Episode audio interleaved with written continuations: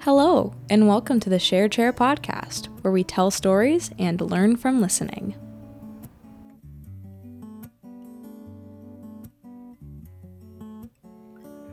Thanks for joining us on today's episode of the Share Chair podcast. A little warning before we get started today, as the topic might be a little bit sensitive to some listeners. If you're young and uh, might want to listen to this with your parents, uh, if you're... Uh, Find this topic uh, about the L G B T Q A I plus community, you don't have to continue listening. But if you are uh, ready to learn from listening, and boy, did I learn a lot by participating in this interview. And if you're ready to elevate the empathy of our community, then I hope you enjoy. Hello, everyone. Welcome back to the Share Chair podcast. I'm Mister Koblack from Fruitport High School. Uh, for excited for another year, and uh, we're recording today's episode on the second week of school, and it will be uh, published sometime later this fall. So uh, today we have student with us, Avis Downey. So Avis, welcome to the Share Chair podcast. Hi, I'm Avis, and I'm very excited to be talking today. Thanks. Well, I'm glad. Thank you for uh, agreeing to do this and to tell in your story. And so maybe we can start off a little bit, uh, a little bit, uh, you know, straightforward. So tell us, like, uh, what grade you're in, maybe a little bit about your, like, family or relatives. What do you like to do at uh, at Fruitport High School? What are you uh, involved with? Stuff like that. So I'm a junior, and I'm really invested in the choir program here. And I just really enjoy choir in general, and I think choir is like a safe place for me. And I also do like to write poetry. Tell me why you like, uh, is poetry something you do just for fun on the side, or is there like a poetry class, or what do you, tell me more about that. Um, so poetry, we don't have a poetry class here. We have like a creative writing class here, but I'm not in creative writing, but I kind of just do poetry as something for fun. But also like as a way to express myself. Like a therapeutic kind of thing? Yeah. Oh, nice. So uh, I think maybe we'll get into deeper to why you might feel the need for it. I mean, everybody has their therapies, but I think you have a specific story there. So uh, so tell me more about choir. I think you shared, we've talked before, like you've done choir for a long time, and you used mm-hmm. to sing as a, as a youth, uh, younger than you are right now. So Uh, tell me a little bit about that and why you love choir or why you love to sing. Um, well, I've been singing in choir since middle school, so like seventh grade. But before that, I always loved to sing. And I think choir makes me feel more like me whenever I sing. And I really enjoy putting in all the hard work into it and then seeing the results. It makes me very emotional because I've worked so hard for it. And I just think it's very fun, and it's very inclusive, and it's for anybody. What about bad singers? Is it really for everybody? Because I would describe myself as a, as a poor singer. Well, so, I mean, preferably you have to, like, have some, like, sense of tone and pitch, mm-hmm. but I still think you you can shape a bad singer into a good singer. You just have to have the right mindset. And you have to be willing to work towards it. Okay. Now, now, is there more than one choir at our school? Uh, yes. So we it, have... Is one like a little bit more advanced, like you have to have some mm-hmm. skills, maybe like a, an audition or tryout kind of situation? Yeah. Is that the choir you're in, or are you in the other choir? So I'm in Varsity Voices, which is the highest level choir we have at Fruitport. Nice. And how many people are in Varsity Voices? Is it a big class? Is it a...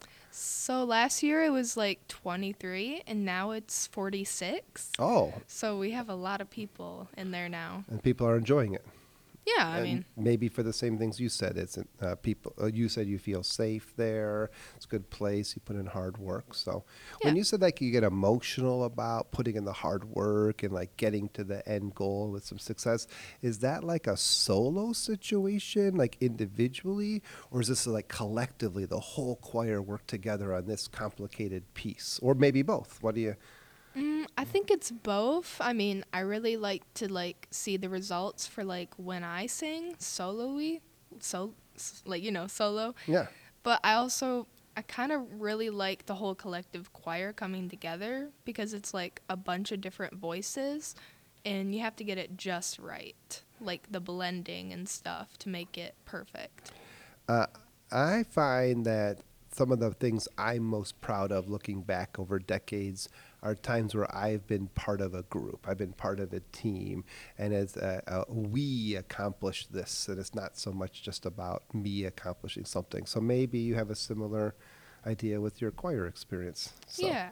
Didn't you share that you had some kind of like, went to some kind of competition, got some good scores? Tell, r- remind me what that was. Tell our listeners. So it's uh, called Solo Ensemble, and it's for like people who want to sing either so like solo, duets, sometimes small groups.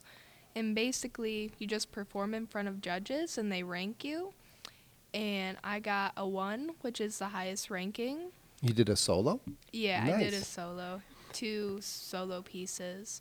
One was When I Have Sung My Songs, which was an artistic piece. It kind of gave me like opera vibes. But the other one was a folk song. And I had the opportunity to go to state, but I wasn't able to. Just like a tie, like a logistics thing. So you qualified for states, but yeah. weren't able to attend. All right. And so uh, is that something you'll try again this year? Like solo ensemble, you can do every year. Yes, and definitely. When when when in the calendar is that? Is that like a in March or what? Do you know? Uh, is it the fall or spring? Do you remember? I think it's like in like January or February. Okay, so maybe in the winter we'll ask how it went, and hopefully another success story for you. Yeah. So, well, thanks for sharing. So, uh, I think maybe I'll just jump uh, transition right into the meat of, you know, what I think is an important part of your story. You said something about feeling your most self and feeling safe, uh, and choir, and I'm so glad to hear that. And you identify as part of the L G B T Q A I plus. Did I get it all right? Yes. Yes. And did. So I know that the letters evolve sometimes over years. So you include more and have more subgroups there. So, uh, yeah, uh, I, I'm not sure how to start by this. Uh, um, do you want to say where you fit in with this and tell us about, uh, you know, yeah, why don't you just, I'll shut up and you go. So I identify as part of the T and Q in the plus. What do those stand for? So the T stands for trans, the Q represents queer, and then the plus represents any other identity beyond that isn't included in the label. And is it worth, like some people might not know what trans or queer means, maybe it's worth sharing what those what those words mean to s- listeners that don't know. If you don't mind, teach so, us.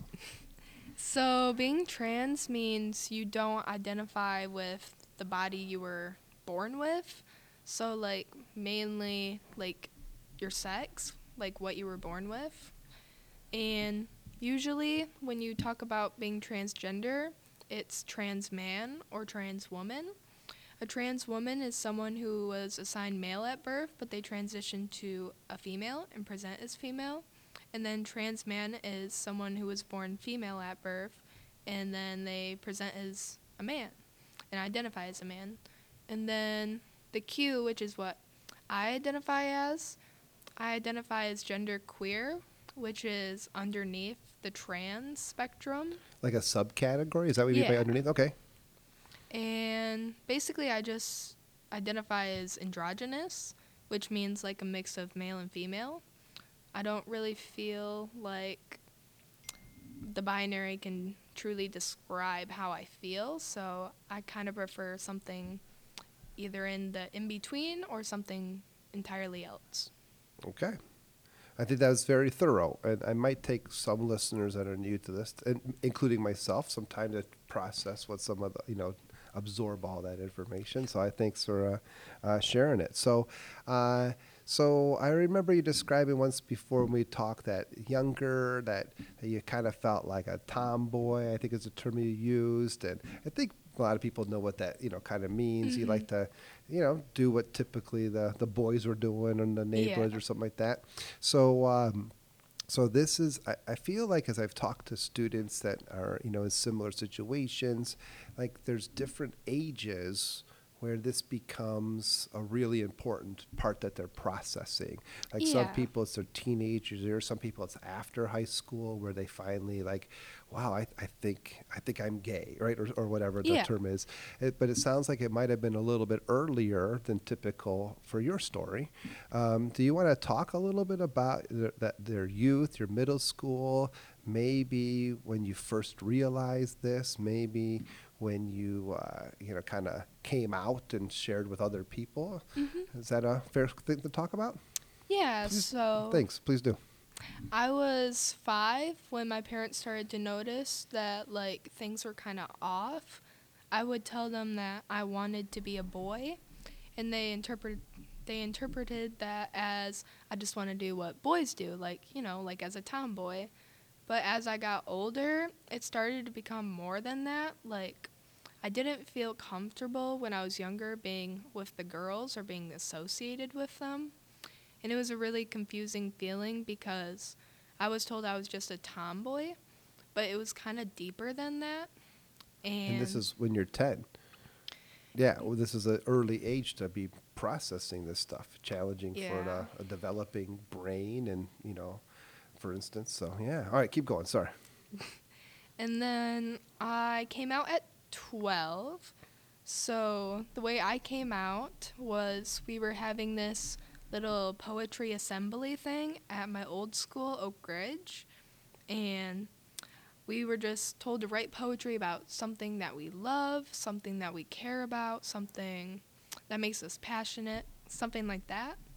And I wrote about all the feelings I was feeling, and I ended up being called on to share my poem with the whole assembly, and I just told them all. And I remember at the end, I said, I am not my dead name.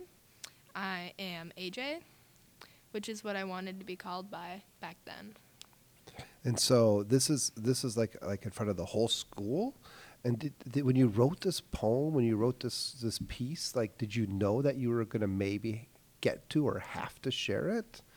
Or did you write it more for yourself? And I... I think I wrote it for myself, but I did want to share it with people.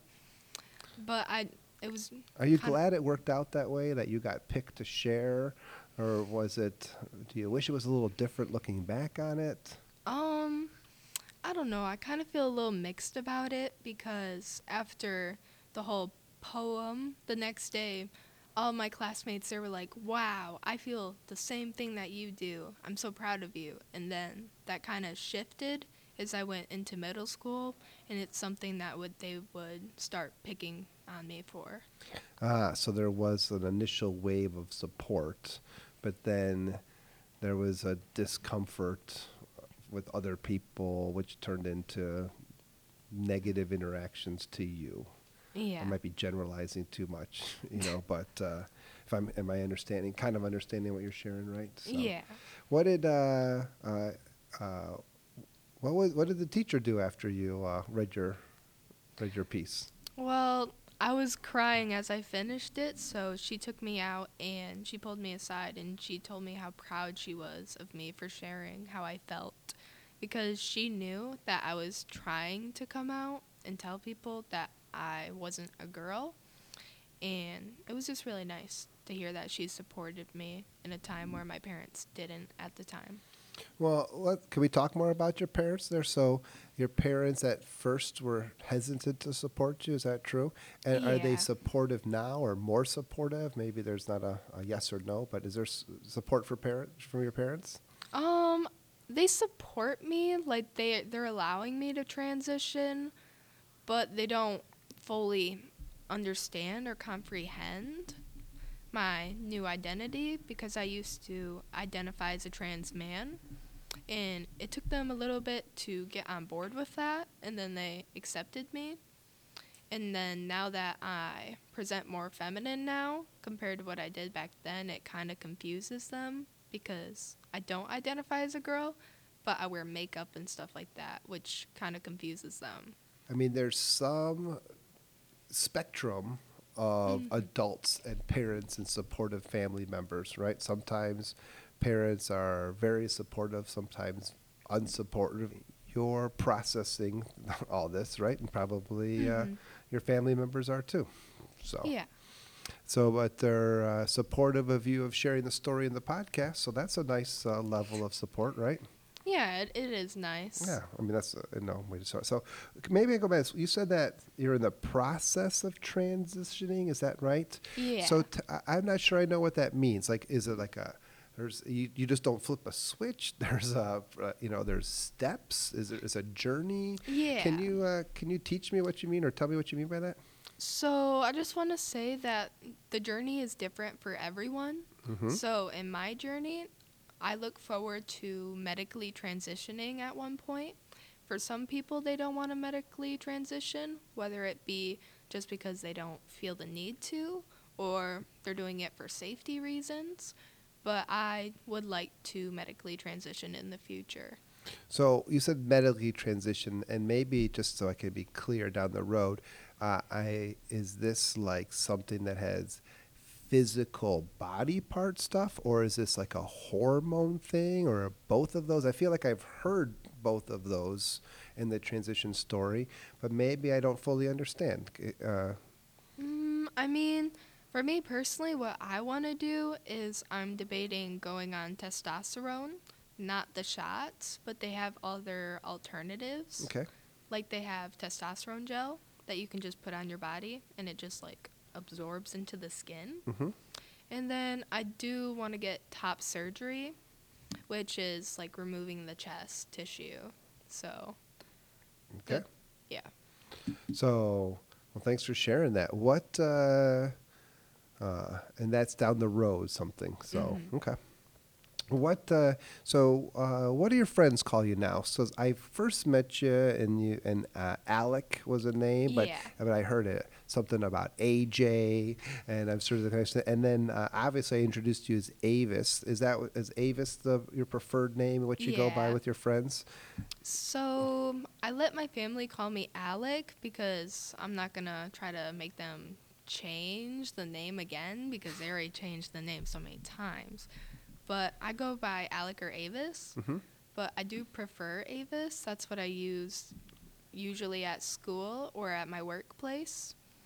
But I let some people call me Alec. So people that have known you for a long time, but if you're in a new class with a new teacher, then, you know, they might yeah. not know you, you know, as uh, Alec, but, you know, so you can introduce yourself as Avis. So yeah. Very simple.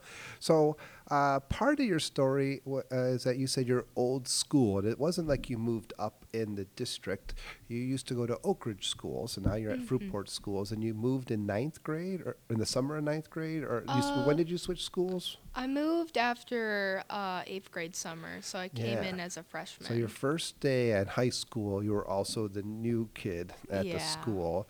And you come with this whole other level of complication with your, mm-hmm. uh, with your trans queer, uh, you know, yeah. status. Is that the right word? Status. Um, tra- trans queer label. What's the yeah, label? label? Is that the right? All right, I'm gonna or read. Identity. Ident- oh yeah, trans queer identity.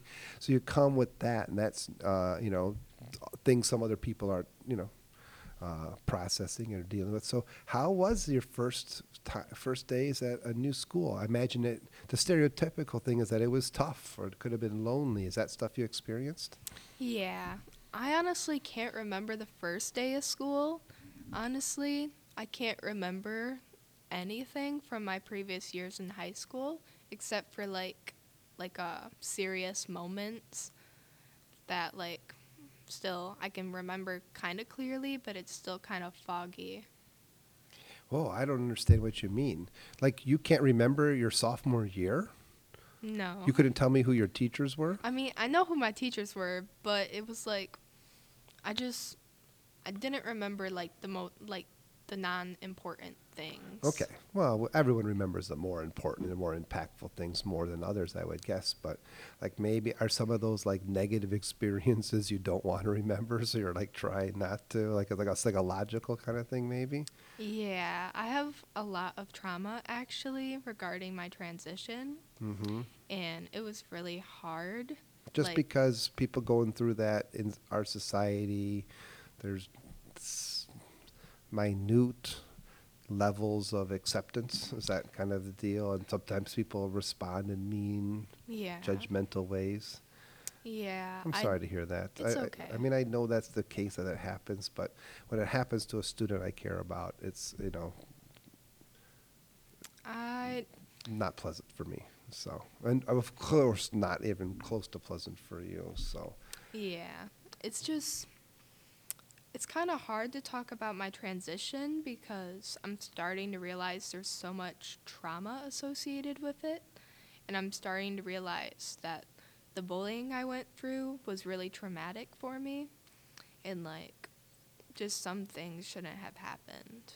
Is the word bullying comes up a lot in the Share Chair podcast. So uh, the bullying, uh, that did that start like in fifth grade and middle school and high school? Like, has it been, or was it like more one, was one grade where you were bullied, or is it multiple phases? Uh, multiple phases. I think I've been bullied ever since elementary, mm-hmm. just for different reasons as I got older. Yeah. And mainly middle school and high school, the main reason why I was bullied was because I'm transgender. Because you're different. Yeah. And for some reason, that's a problem to people. Yeah. Is, I will come across as judgy, that that's kind of silly to me. So we're all different. So, well, you know, the Share Chair podcast started, you may not know this, um, as kind of like this uh, anti-bullying, elevate empathy, and with a simple kind of goal like, hey, if we tell stories, if we hear other people's stories, then maybe we'll understand where they come from and we'll be more pleasant and more accepting and more patient. And we've gotten, you know, sometimes stories get into big topics like this, and I think this is a, a good example. I, and I hope that your bravery of talking about this uncomfortable stuff will make a difference. And maybe you won't feel the full effect of the difference. Maybe it will make a difference for other people down the road. And I hope that... I hope that gives you some satisfaction, even though yeah. you're done I with mean, that. This is the whole reason why I came on here, because I want to help other people so they know that they're not alone and stuff. That's great. What what kind of support system do you have when you have tough times? Uh, do you have friends? Do you have adults that you get to talk to? Are there any clubs or anything like that? Um, I don't really have any stable friendships right now, but I do have my therapist and psychiatrist that I do talk to regularly. So, and then I've also been doing like journaling and poetry, and I think that's very therapeutic. Did the journaling and poetry come with advice from your uh, therapist, from your counselor, like as a as a yeah. as a technique to? Yeah. So I. I actually shared one of my poems with him, and he said that I should keep doing the poetry because he feels like it's helping me a lot, and it's helping me realize some things that I wasn't full fully processing before, and now I'm kind of facing them all now. Well, well, that, that sounds both good and challenging that you have to face these, but yeah, yeah, so... Well, thanks. So I'm sorry to hear, I, I'm hearing you say that you don't have a ton of friendships, and so school's a lonely, t- could be a lonely time and stuff. So do you have friends in the choir class? You talked about choir, enjoying that. Is there, you have a few more connections there than maybe a typical classroom? I mean, yeah, I do have some friends, but we don't really talk outside of school. I mainly talk to them in school, but...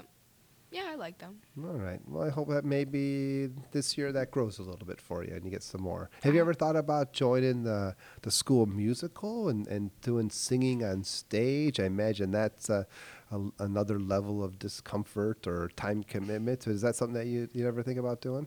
Yeah, I actually was in a musical before at my old school.